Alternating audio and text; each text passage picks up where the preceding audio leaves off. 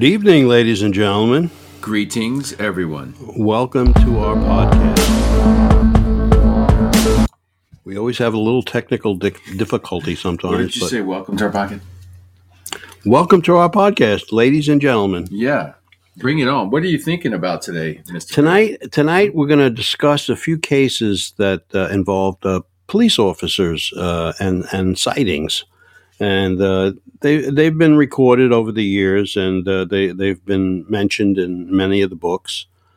But uh, to let the public hear uh, their case and how similar their case is to other cases, so you see the comparison of uh, similarities.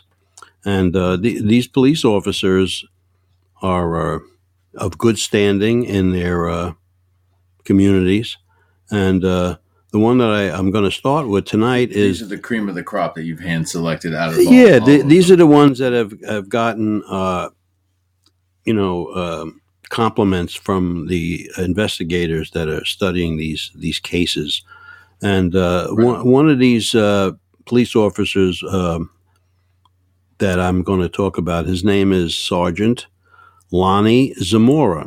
His last name is Z A M O R I, and uh, he's mentioned in a uh, in a few cases where they've tried to discredit his his story, and uh, I'm going to try to uh, uh, re- revisit that that particular day that he encountered this uh, craft, and it's mentioned in a book, and I have a a few different versions of it. Different writers have uh, and different interpretations, but the one that I'm going to read is from um, the uh, book uh, Clear Intent by Larry Fawcett and Bob Greenwood. I'm sure a lot of the people that are listening tonight uh, who are familiar with these authors uh, know know their work. Uh, so th- this story begins with a description um, of Sergeant Lon- Lonnie Zamora's uh, evening. He was um, proceeding to chase a, uh, a speeding auto north on US 85 during his line of duty. And while in pursuit, he heard a, a roar and he saw flames in an area where a, uh, a dynamite shack was known to be located. So he abandoned his chase with the auto and proceeded to where he thought an explosion had occurred. In order to reach the spot, he had to travel a little, a little used road over several hills and gullies. After two or three efforts to drive his car up a gravel covered incline, he reached the crest where the object was visible. At this point, which was 800 feet from the object, he observed what he thought to be a, a car overturned and standing on its end. There were one or two objects described as coveralls, which he assumed to be occupants of the vehicles. He radioed into police headquarters that he was proceeding to investigate a 1074, which is called uh, auto accident. That's what a 1074 is. Proceeding to the road to a point about 15 feet from the gully where the object was, he stopped the car, got out, and headed towards the object. The object was on girder like legs, white, not chrome, and egg shaped or oval. As he approached the object, there were some noises and flame and smoke that began to come from the bottom of the vehicle. The noise increased from a low pitch to a high pitch and was different from that of a jet and not like anything he had ever heard before. The flame was blue like a welder's torch, turning to orange or yellow. Thinking that the object was going to explode, he became frightened. The time was approximately one and a half hours before sunset. The sun was to his back, slightly to his right.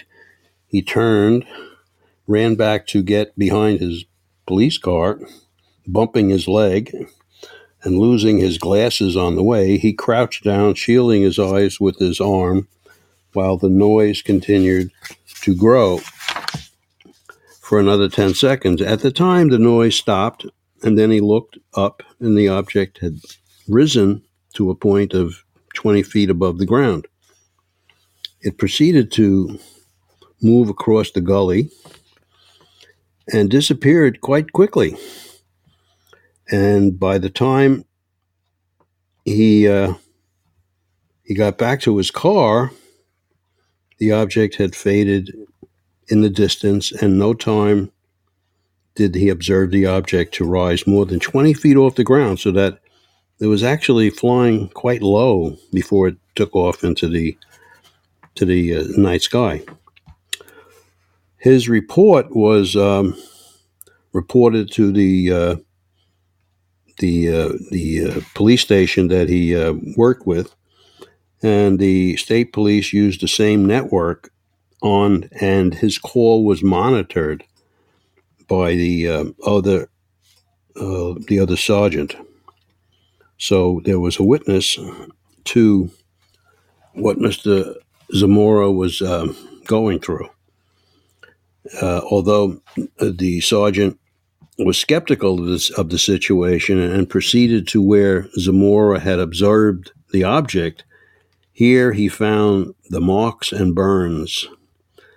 And smoke appeared to be coming from the bush, which was burned out, but no flames or coals were visible. So the sergeant Chavez broke broke a limb from the bush and he found it was cold to his touch.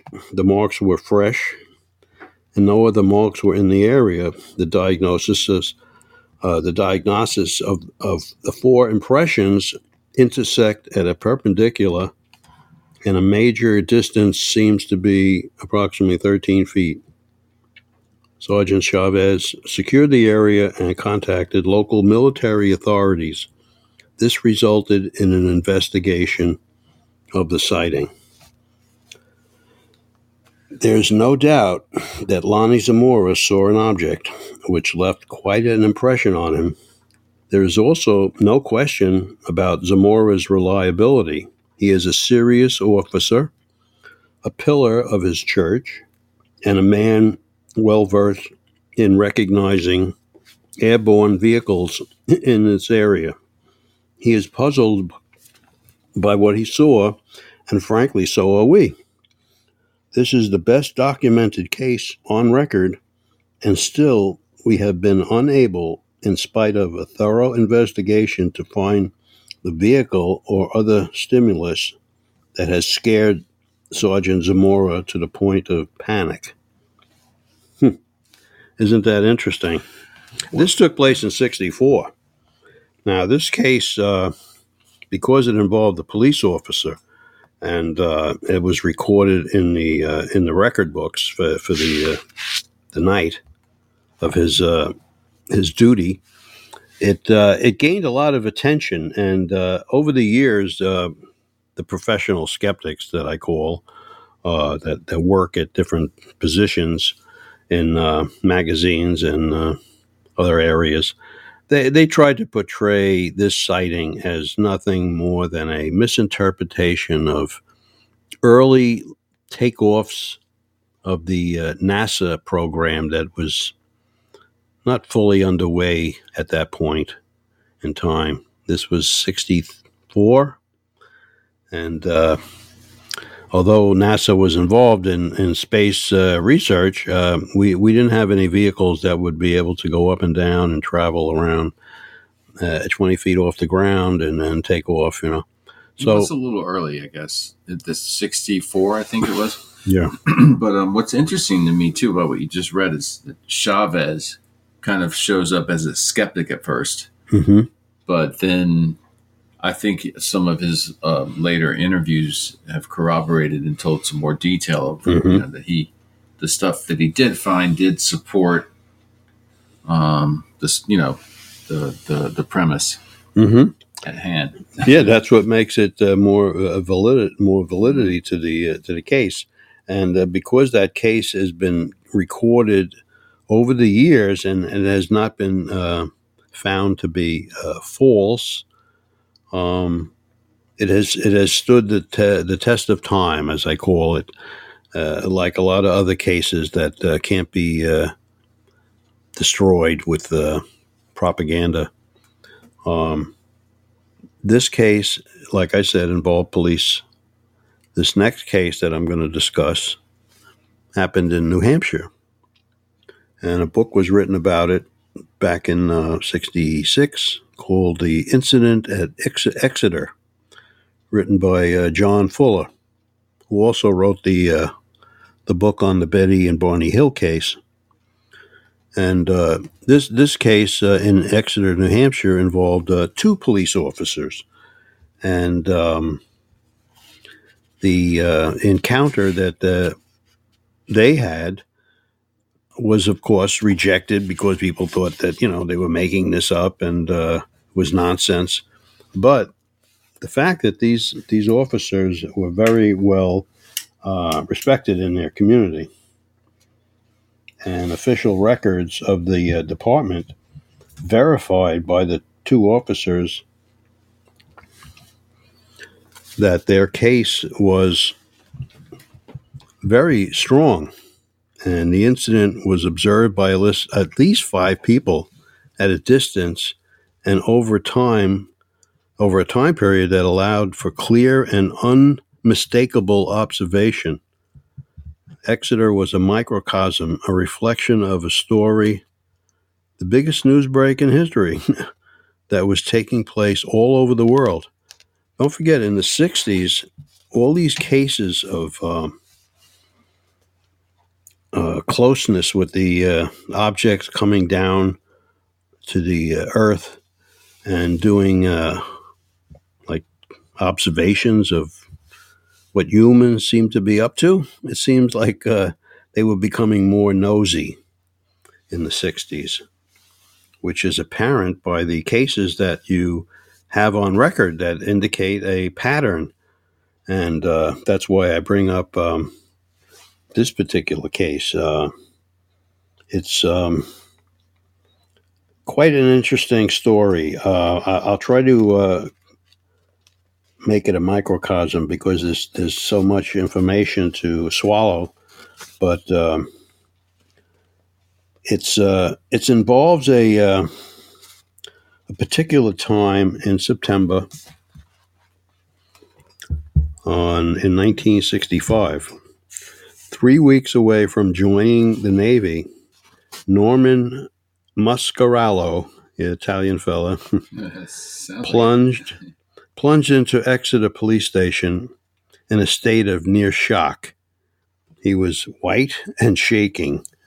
Patrolman Reginald Scratch, they called him, was on duty at the desk. Helped him light a cigarette before he outlined, uh, uh, sat him down, and tried to talk to him. His story came out in bursts. He had been hitchhiking on Route 150 in Massachusetts to his home in Exeter, a distance of about 12 miles. The traffic was sparse, and he was forced to walk most of the way. Oof. By two that morning, he reached Kensington, a few miles short of his home. Near an open field between two houses, this thing, as he called it, came out of the sky directly towards him. It was as big or as bigger than a house. It appeared to be 80 to 90 feet in diameter with brilliant pulsating red lights around it, an apparent rim. It wobbled, yawned, floated towards him. It made no noise whatsoever when it seemed as if it was going to when it, when it seems that it was going to be to hit him, he drove down on he dove down into the shoulder of the road. Then the object appeared to back off, and um, it hovered directly over the road of one of the houses.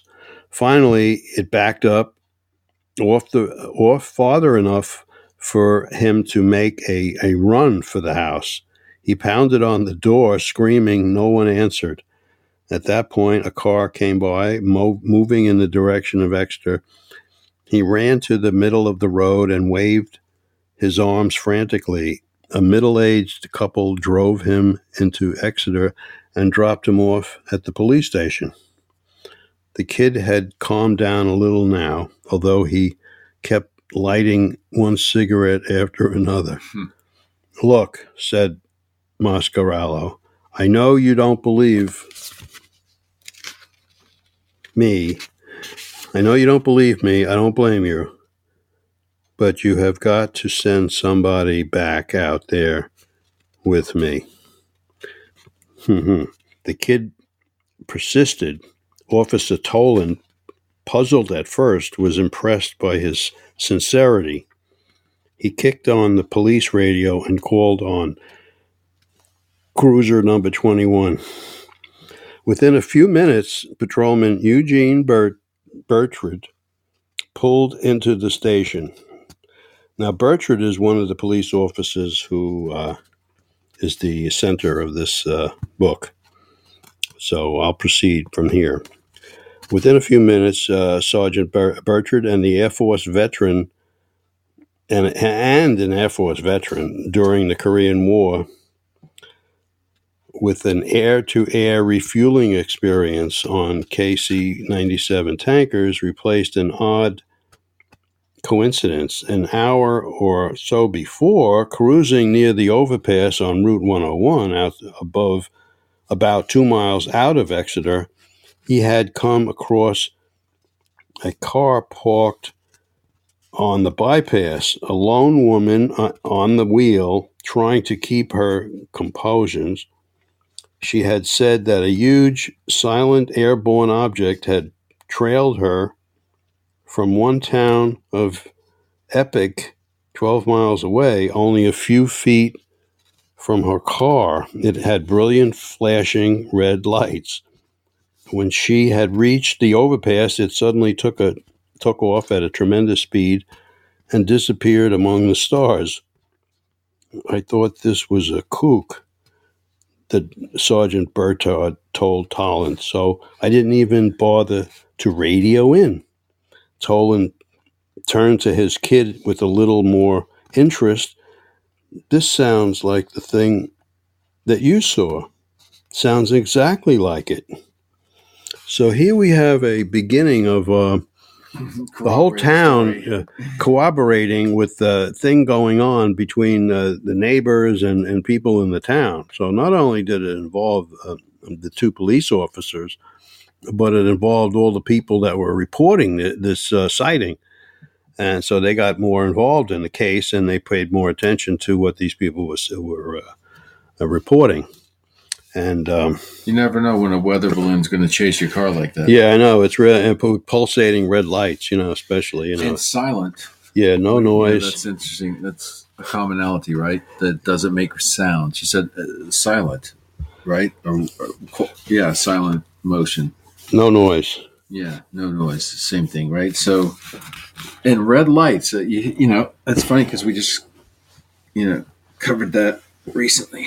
Um, In the in the Travis Walton case, Yeah. I mean the uh, they also mentioned red lights.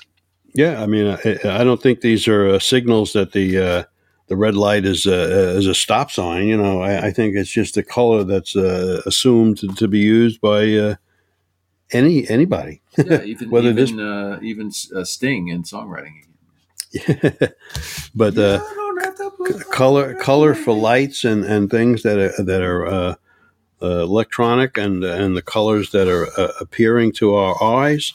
I mean, they're, they're shared by anybody, not by just humans. They're other other civilizations have, you know, produced machinery that that causes colors to to to occur, and uh, we we try to explain these colors, and they look Yeah, like- different to like us. Red pill, for example.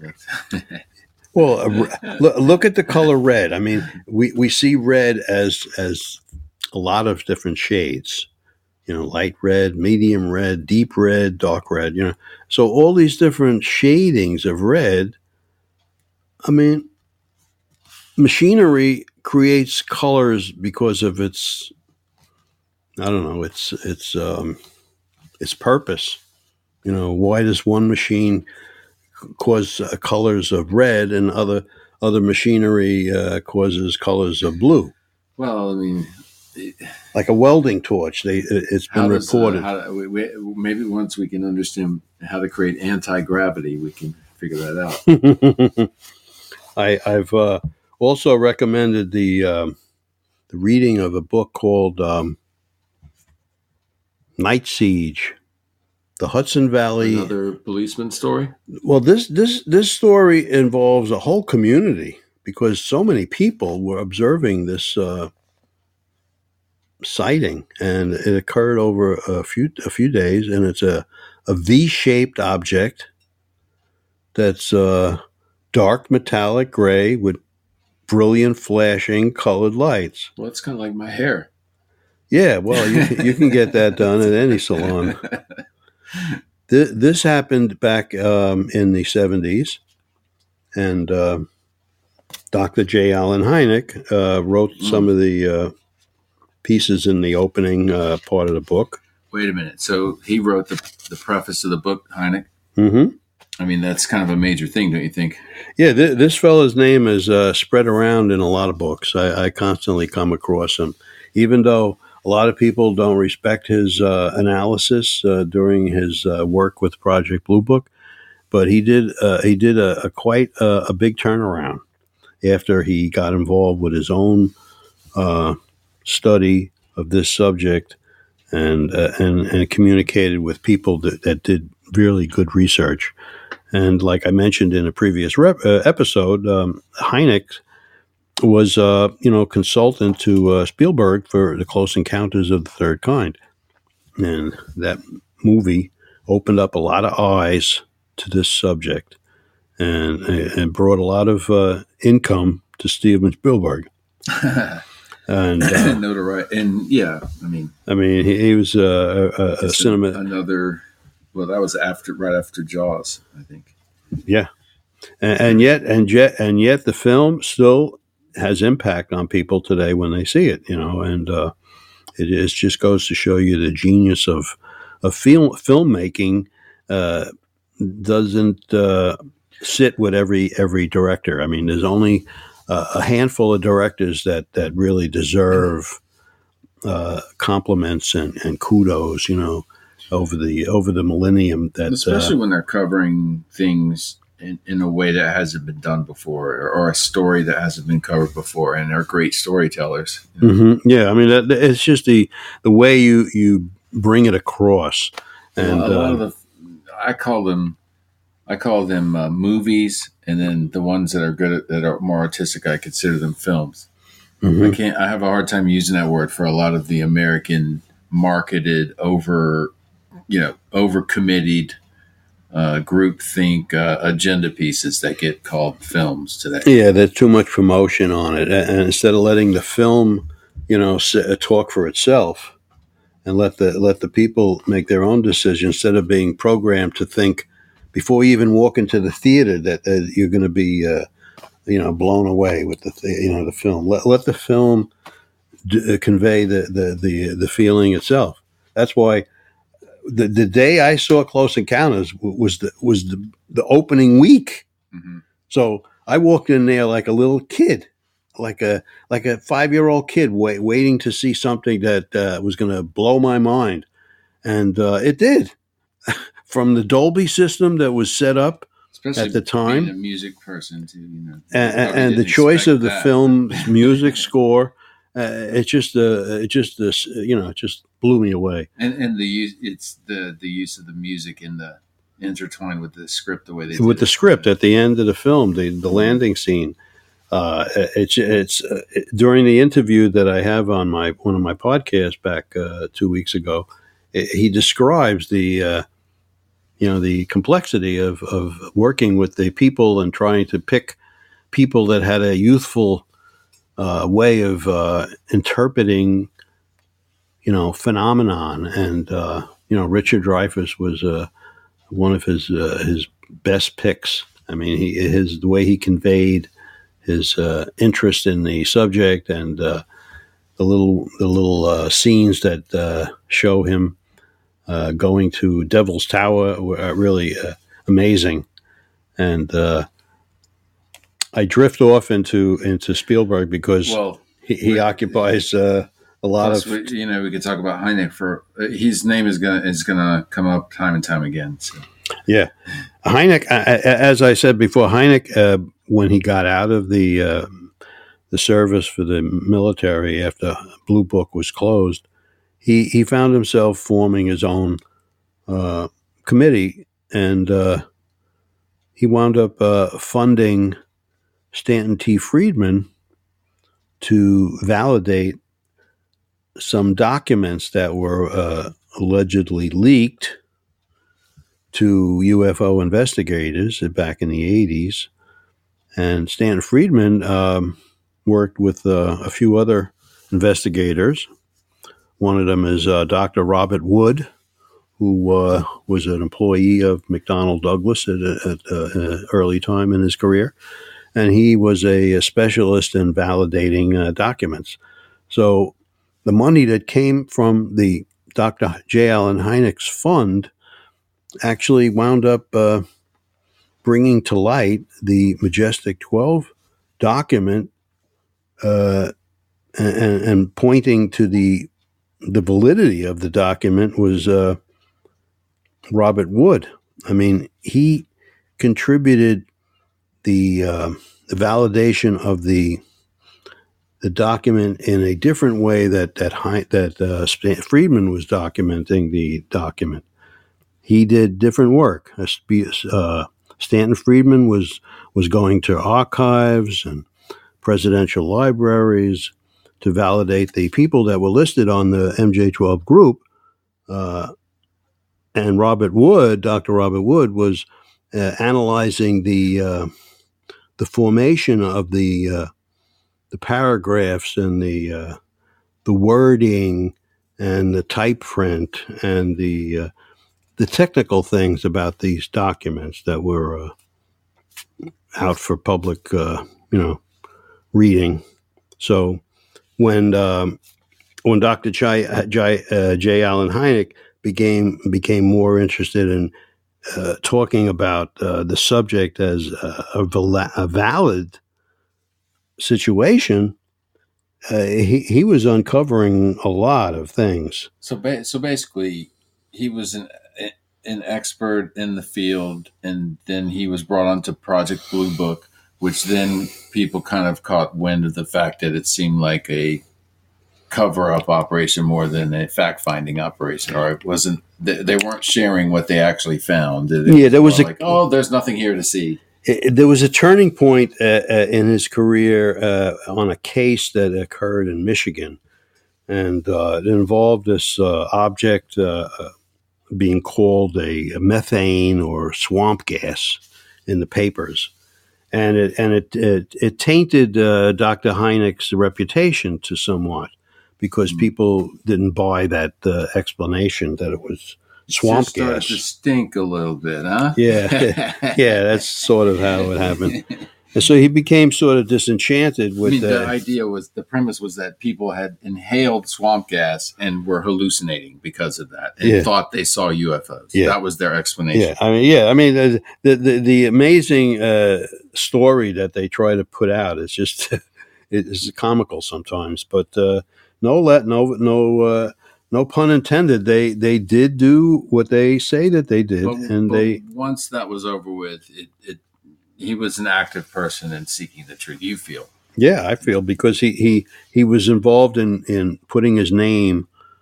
Uh, on books that that had good uh, information in them, so him doing the preface to um, to this Hudson Valley book, mhm. The Night Siege. A lot of people mention it that I've uh, spoken to over the years, and uh, the fact that it, it involves, uh, uh, uh, you know, particular sightings, and uh, we even have pictures in the book of. Uh, this is multiple. It's a group of lights. mhm.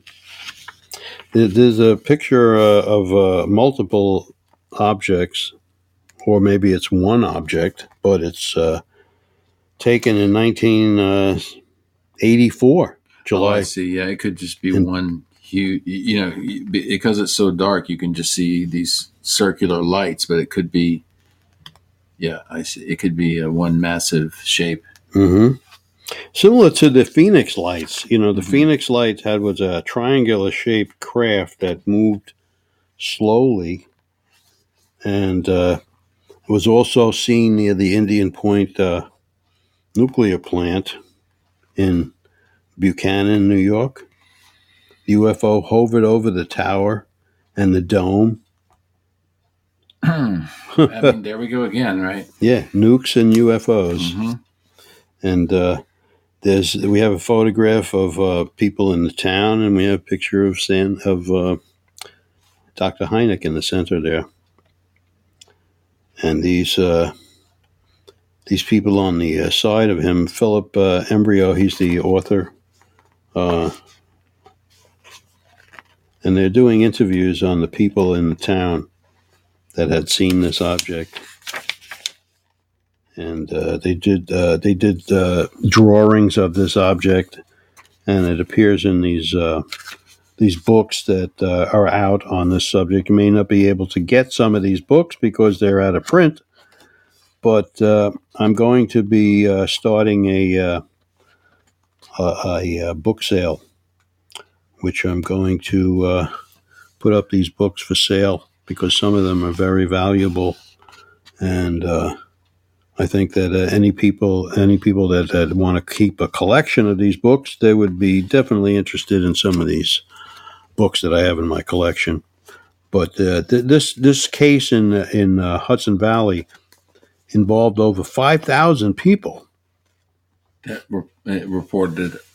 Yeah, I mean, so. I mean, it, it appeared in, in one of the most uh, highly populated areas in the uh, United States, and for that for that to be a fact, and and to have all these witnesses, and uh, get these people to to to put a testimony down on paper that, that this is what they saw, and uh, and then you, in the corro- the corroboration between all these people seems to be very uh, similar to one another. So. Uh, either what they saw was an airplane or it was something else, you know. And to my estimation, an airplane. yeah, a slow moving Uh, airplane, like yeah, That.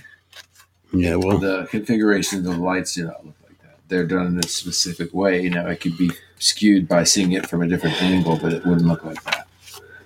Yeah, and, and normally airplanes have uh, specific lights on them. Yeah. On the one wing is a, a red light, and on the other wing is a red light. Green. Green light, Green I and mean, red. So Yeah. those are uh, For, red for left, green right. If I'm Yeah. mistaken. so these night these lights that are being reported on these objects are not in that pattern. They're bright lights. Some of them are pulsating, and uh, it just leads to something suspicious going on. And when you when you have people that are, uh, you know, not retracting their story because they they saw what they saw, you know, believe it or not and uh, I, I- I'm I'm so tired of They hearing. shut down this plant. I think more recently. Um, The Indian Point. hmm Um, um, it looks like um, about a about a year ago or so. Hmm. but it was there from 1962, producing uh, something like a, um, 11% of New York's electricity. hmm Hmm.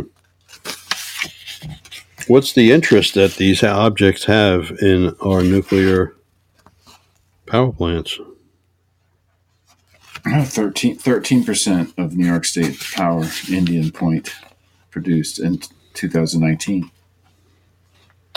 Look at this chapter. Close encounter at Indian Point. There you go. They have a curiosity of these uh, power plants that are built by humans. Uh, either they have a, uh, a a fear of the the nuclear capability that's exhibited in these uh, silos and power plants, but there's an awful lot of interest in there showing up near them. And whether they're uh, photographing them or they're, you know, uh, assessing their uh, output. It's not. It's not a surprising finding. Yeah, it, it's You know.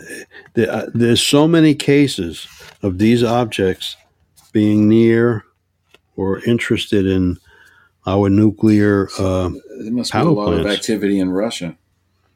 yeah, there's uh, plenty of uh, recorded uh, incidents of of these objects being sighted in Russia and Ukraine. The uh, power plant that uh, was the uh, what was that the uh, the movie that uh, we saw the uh, famous movie with uh, was it Michael Douglas? What was that the uh, the nuclear power plant meltdown? Oh, I don't. Re- I don't remember. Jane Fonda was in it, and Michael Douglas. But it was about a meltdown, and there was sightings right near that site, near that uh, silo, and and and the continuation of their interest in them is is uh, must be a concern for the uh, the military because uh, I mean they're not uh, they're not doing anything that's uh, setting them off, but they are turning them off, turning them on, and but they're not setting them in motion and launching them, which would be, uh, I guess, the end of us. So uh, when when people that uh, report these sightings over military uh, installations, uh, the government takes notice of these sightings. Yeah, it uh, actually. I'm. I'm further to what you were reading there from Night Siege. It apparently hovered over the the one active reactor, like 300 feet over it, and stayed there for a bit. Mm mhm. And Yeah. there's, there's been repeated sightings at this site. Mm-hmm. You wonder what are they doing? What what is it that they're doing? Are they siphoning some of the energy that the power plant produces? Or are they worried about the implications of what could happen? I don't know. I, I, I sort of think it's like the like like someone steals somebody's gas, you know, and they and they, they put a they put a, a, a tube in your gas tank and they suck out the gas. It could be, yeah. You know, they Pick up some gold, get a little nuclear energy, charge back up, and yeah. I mean, it's like the Tesla. You know, the their craft is powered by nuclear energy. Uh, maybe we never know. we don't. Except that I don't know if if if Bob Lazar is right. You know, he considers it anti gravity technology. Well, let's go right back to Roswell. That's what I mean. You know, Right. I mean, once you go back to the original story where where they got came to Earth and seemed to be watching what we were doing in uh, in these uh, areas of uh, detonations, and uh, that's that's what got the uh, the notice uh, in the first place. Kenneth Arnold's first sighting in, in June 1947, and then the, the two weeks later, the Roswell crash.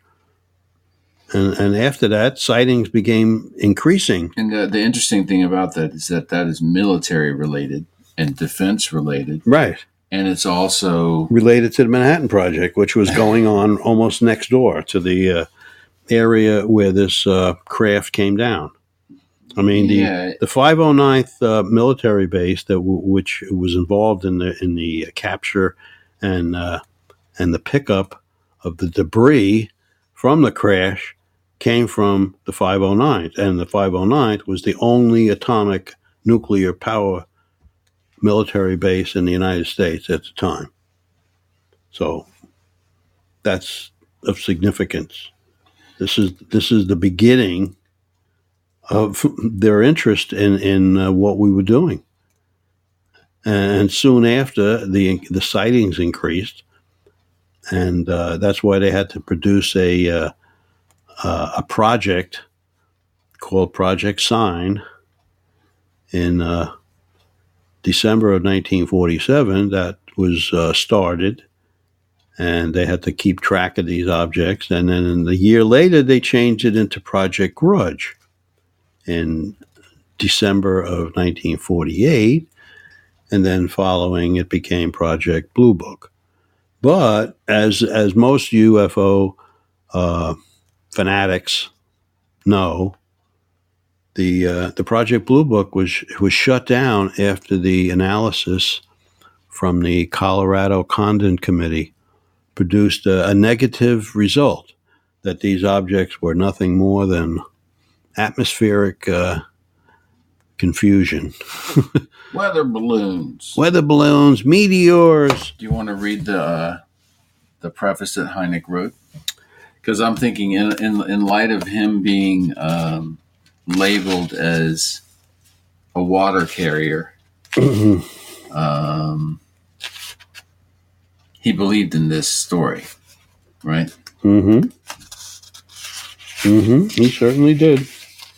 And for a man uh, of his background to uh, I thought there was something on the back cover, like he had written or something, or is that I don't know if this is the uh, the, a uh, the book? I think. the- this is the, this is the same book. It's Oh. just that it's um it's just a description of the object uh, as it's uh, described by most of the people in the uh, town. But uh, but he did write the preface there, or he did. No, he helped write it. actually. yeah, he actually co-wrote the book with uh, with him. Bri- I didn't realize that. Yeah, Wow. no, I, I, I, overlooked that myself. Mhm. But uh, nevertheless, for him to contribute to uh, to a book on a, on a, on on a subject that he originally was was broadcasting as non-existent, Right. And I now think he's- that's my point. now he's would jumping he the fence and, and Yeah. going the other way. He's supposed to go off into an early retirement with his right, take your pension and just keep shut quiet. You know? and yeah, enjoy his white picket fence with dog and all Mhm. So the fact that, that his name is still mentioned after his death, and uh, people respect that he changed his position on the subject, which, like I said, it, it led to uh, an investigation of leaked documents that confirmed that uh, what he thought was not true was really true, and that's that's the uh, And The this big- was 1984. Was it? Well, The- the when the document uh, was released to the to the investigators, yeah, it was in the eighties, some, somewhere around eighty four. Isn't that around when the the film of the MJ? That's what I'm talking about. Yeah, Yeah. that's when it Oh, came. That's that- when it fell into mean, the this hands. Book, I, or, or was it the uh, this one? Uh, I forget. No, you're a little confused. I think it was this one actually. this one was in the. No, that one was in the sixties. So we've covered three stories today. Yeah, Yeah, I got a little confused. You're right. yeah, you're entitled. You're a newbie. Uh, this uh, the Night Siege Butch uh, book came out in 1987. Uh-huh, that was 87. Okay, Mhm. so that was that was after. I mean, uh, uh, I guess there's a, a lot of things happened in the 40s. About every 20 years, it seems like we get a nice little lump of information. That's the first book you were talking about that was had a Hynek. Uh, fo- uh, preface, yeah. yeah. Yeah, th- all right, I'll read this section here. This is a preface from the uh, book Clear Intent uh, by uh, Larry Fawcett and Barry Greenwood. The, uh, the preface is written by Dr. J. Allen Hynek, and it says, quote, the authors have made revealing use of documents released through the mechanism of the Freedom of Information Act and other data which have been made available to them, often through private sources, which show that the CIA and the NSA protest. Uh, pro, what's that word there? Protestations. Pro, that's a new word. I haven't heard that one. Protestations of innocence and a lack of interest in UFOs are nothing short of uh, pre- provocation. I still I don't know what that means either. Prevari- prevarication. I'm not sure of that word either, but I'll, I'll find that. I have to look it up. The implication of these documents and those whose existence has been established in court by whose release was forbidden by these by those courts on grounds that national security might be jeopardized are indeed far-reaching. So the, uh, the this book is based on a uh, a class action suit that was pushed by a, uh, a civilian UFO group called Cause C A U S, which stands for Citizens Against UFO Secrecy. And they filed a uh, uh, a letter of uh, Freedom of Information. Act? Information Act to have the CIA release documents, and the documents that they did release were all blacked out. And uh, yeah, yeah, yeah. the, the the redacted the, the redacted documents have became uh, very very popular in in the uh, ufology uh, field because it, it shows you the hypocrisy of trying to deal with a uh, an agency that doesn't want you to have certain information, but they claim to be professors of uh, freedom. You know, but freedom is only you know so uh, need to know basis. You know, Mm-hmm. your your need to know about the uh, existence of Santa Claus. You know, in fact, Yeah. they in fact they you know that that actually uh, to make a mark on that. There's use of that word in uh, in the astronauts' vocabulary. They've used that word. There is a Santa Claus. That word was used by one of the astronauts when he was reporting a sighting. Hmm. There is a Santa Claus because they use the word I would love to bogey. have all the audio from those flights. They have the word. They use the word bogey, which is another word for a ship or a, a, a bogey, a phone, uh, something phony, uh, something like there's oh, a bogey. bogus. we have a bogey. Uh, it, that that word is is another uh, code word that they use in in in the flight uh, manuals. Well, I've heard them say in the flights around the moon, the part where they said, uh, "No one's going to believe us if we tell them what we really saw," or something. yeah, those little statements are really uh, funny when you when you put them all together because people are trying to uh, keep something quiet, but yet they can't keep it quiet for or they want you to listen to more Pink Floyd. I'm not sure. yeah, they're selling Pink Floyd albums. but um, there's a oh, there's another uh, interesting section in the back of this uh, book, Clear Intent. Besides the uh, the uh, re- revealing the redacted uh, material that was requested and the prevention of this data from being released was based on the, the problem of national security. now, when, when you see a, a, a sentence, one or two, then you say, okay. But then when you see the whole page, The whole thing, you can only read two things: top secret and C period. and D period, which is the beginning of these two paragraphs. The entire paragraphs are blacked out. Gee, uh, that's very forthcoming. yeah, that's really being showing your uh, transparency, you know. After the lights went off, we went in the back room, and this is what happened. Th this book has a lot of uh, uh, pieces of uh, paper that have showed up by uh, investigators. Uh, this this one is uh, referencing this lawsuit that took place in what's the date? Uh, 60, 60 Excuse me. Huh, it doesn't really have a date on it. Or is that a handwritten one up there? It's kind of so hard to read. Oh, 1980. Ah. That Exactly. seems, yeah.